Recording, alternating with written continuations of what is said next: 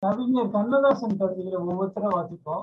நான் கொண்டு வந்த கவிதையை வந்து சுரேஷ் ராஜகோபால் வாசிட்டாரு சரி இன்னொன்னு நான் இன்னொன்னு எடுத்திருக்கேன் சொல்றேன். பெண் வாழ்க. சக்தி ஒரு பாதியாய் சிவனும் ஒரு பாதியாய் தர்மத்தில் இணைந்து வாழ்வோம். கத்தி வழி நேர்மையாய் பண்பு வழி மேன்மையாய் பாரெல்லாம் வணங்க வாழ்வோம். பள்ளியறை கொள்வதில் பரமனடி சேர்வதில் பக்கத்தில் பங்கு கொள்வோம். பாதாதி கேசமும் சீரான நாயகன் பழிச்சென்று துணைவி வாழ்க. படுவதொரு துயரேனும் வருவதொரு சுகமேனும் பாதியாய் துணைவன் வாழ்க. தாய் வீடு விட்டபின் தன் வீடு தாய் வீடு என்றெண்ணிய தலைவி வாழ்க. சமகால யோகம் இது வெகுகால யாகமென சம்சாரம் இனிது வாழ்க. அடுத்த சுற்று வந்து ஒவ்வொரு அவங்க கவிதை நாகேந்திர பாரதி ஆ. நன்றி அழகேசிங்கர் யாரோ விதைத்தது.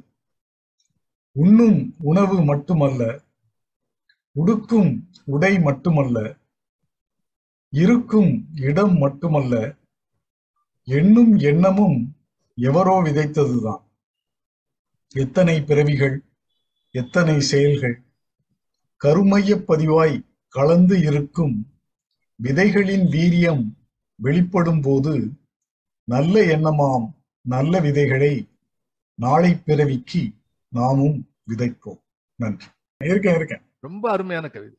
ஒரு பெரிய கான்செப்ட் ஒண்ணு சொன்னார். அதான் நான் ஏன் வந்து அஹ், அ- அழகே சிங்கர் அனுமதியோடு நான் ஏன் இந்த பொறுப்பை ஏற்றுக்கொண்டு தொடர்ந்து பேசிக் கொண்டிருக்கிறேன் என்றால் சில நல்ல கவிதைகள் எல்லாம் காதிலே கேட்காமல் விலகி விடுகின்றன. ஓரமாக போகின்றன. அவர் படித்த கவிதையில ஒரு முக்கியமான விஷயம் என்னன்னா இந்த இந்த உடை இடம் இது எல்லாத்துக்குமே ஒரு ஏதோ ஒரு விதை கொடுக்கிறது. ஏதோ ஒருத்தர் ஏற்படுத்துகிறாரு. இதை போலத்தான் எண்ணமும் எழுத்தும் என்கிறார். இப்ப நாம சொல்றோம் நான் சுயமா சிந்திக்கிறேன் சார் கால் மார்க் சுயமா சிந்தித்தார் இல்ல இன்னொருத்தன் பேர் வந்து ஓஷோ சுயமா சிந்தித்தார் ஷாவோ இந்த ஜுவோ இந்த ஜப்பானிய குரூப் டாவோ சுயமாக சிந்தித்தார் நாகேந்திர பாரதி கேட்கறது யாருமே சுயமாக சிந்திக்க முடியுமா? அந்த எண்ணத்துக்கும் ஏதோ ஒரு விழ விதை எங்கோ விழுந்து அதுதானே எழுகிறது என்றார். ரொம்ப அற்புதமான கேள்வி.